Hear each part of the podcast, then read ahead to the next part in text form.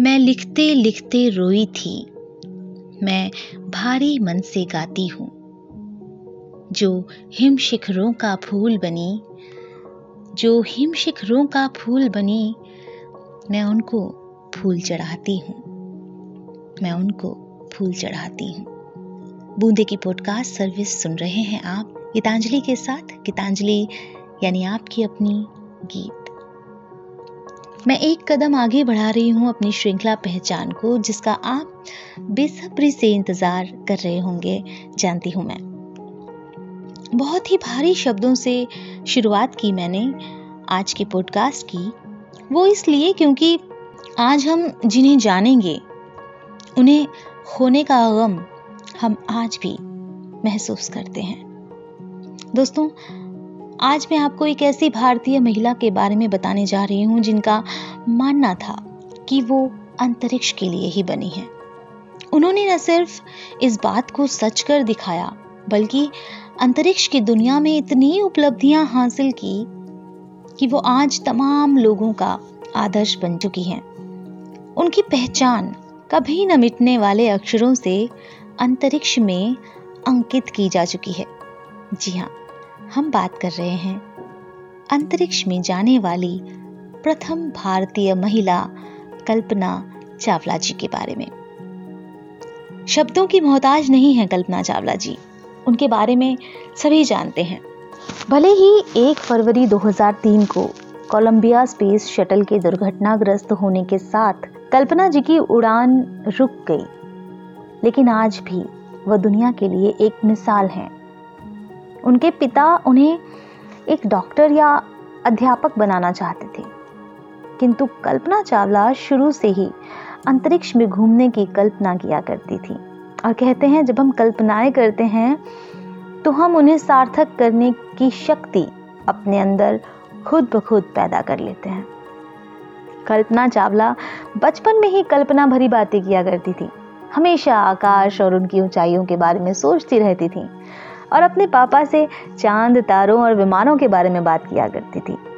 और इन्हीं सब बातों को एक दिन उन्होंने अपनी पहचान बना लिया। इसी पहचान को जानने की कोशिश कर रहे हैं। अपने सपने को साकार करने के लिए कल्पना चावला ने पंजाब इंजीनियरिंग कॉलेज, चंडीगढ़ में एरोनॉटिकल इंजीनियरिंग पढ़ने के लिए बीई में दाखिला लिया और सन उन्नीस सौ बयासी में एरोनॉटिकल इंजीनियरिंग की डिग्री भी हासिल कर ली। कहते हैं, हम जैसा सोचते हैं, वैसा ही कर पाते हैं।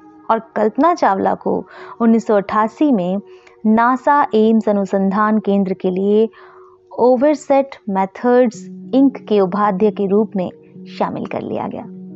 कल्पना ने नासा में रहकर अपने जीवन में बहुत सारे रिसर्च भी किए। कल्पना चावला की लगन और मेहनत को देखते हुए बाद में उन्हें अंतरिक्ष मिशन की टॉप 15 की टीम में शामिल कर लिया गया। और देखते ही देखते उन छह लोगों की टीम में भी कल्पना चावला का नाम शामिल हो गया, जिनको अंतरिक्ष में भेजा जाना था। और इसी तरह कल्पना चावला के सपनों को पंख लग चुके थे। उनका पहला अंतरिक्ष मिशन 19 नवंबर उन्नीस सौ सतानवे को छह अंतरिक्ष यात्री दल के हिस्से के रूप में अंतरिक्ष शटल कोलंबिया की उड़ान एस टी एस सतासी से शुरू हुआ। कल्पना जी अंतरिक्ष में उड़ने वाली प्रथम भारत में जन्मी महिला थी और अंतरिक्ष में उड़ने वाली भारतीय मूल की दूसरी व्यक्ति थी। अंतरिक्ष के सफ़ेद आसमान की यात्रा करते समय ये शब्द उन्होंने कहे थे, आज मैं आपसे साझा करती हूँ। उन्होंने कहा था, आप आप ही की बुद्धि का परिणाम हो। जी हाँ आप जो हैं, वो आप ही की बुद्धि का परिणाम है। सन 2002 में कल्पना को उनके दूसरे अंतरिक्ष उड़ान के लिए चुना गया। 16 जनवरी 2003 को कल्पना ने कोलंबिया पर चढ़ एस टी एस एक सौ सात मिशन का आरंभ किया। ये 16 दिन का मिशन था और इस मिशन पर कल्पना चावला ने अपनी टीम के सभी साथियों के साथ मिलकर अस्थि परीक्षण प्रयोग किए। लेकिन फिर वो हुआ जिसे सोचकर आज भी रूह काँप जाती है। हाथों में फूल और गुलदस्ते लिए स्वागत के लिए खड़े वैज्ञानिक और अंतरिक्ष प्रेमी सहित पूरा विश्व उस दुर्घटना को देखकर शोक में डूब गया। अंतरिक्ष को धरती पर उतरने में महज 16 मिनट रह गए थे, तभी अचानक शटल ब्लास्ट हो गया और कल्पना चावला के साथ सभी अंतरिक्ष यात्री मारे गए। एक फरवरी 2003 को हमने इस कीमती फूल को खो दिया। कल्पना चावला भले ही हमारे बीच नहीं है, पर आज भी वो बहुत सारी लड़कियों की आदर्श हैं। आज की लड़कियों को ये सोचना चाहिए कि जब कल्पना चावला एक मध्यम वर्गीय परिवार से होने के बावजूद अंतरिक्ष में जा सकती हैं तो वो क्यों नहीं? जिस समय भारत का तंत्र ज्ञान ज़्यादा मज़बूत नहीं था जिस समय लोगों को अंतरिक्षी समझ भी नहीं थी, उस समय कल्पना चावला ने अंतरिक्ष में जाके पूरे विश्व जगत में भारत का परचम लहराया था। और मैं ये भी बताना चाहूँगी कि मरणोपरांत उन्होंने कांग्रेशनल अंतरिक्ष पदक के सम्मान, नासा अंतरिक्ष उड़ान पदक, नासा विशिष्ट सेवा पदक हासिल किए थे। देखा आपने? आज उन्होंने जो अपनी पहचान बनाई, उसे हम इतने समय के बाद भी याद करके आँखें नम कर लेते हैं। इसे कहते हैं एक अलग पहचान बनाना, जो हर व्यक्ति के लिए बहुत ज़रूरी है।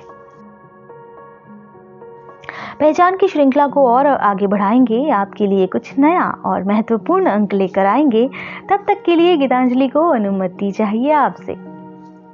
लेकिन एक वादे के साथ कि बूंदे की पॉडकास्ट सर्विस को आप सुनते रहेंगे, अपने कीमती विचार हमसे साझा करेंगे। हमारी ईमेल आईडी है Boonde dot podcast at the rate gmail dot com.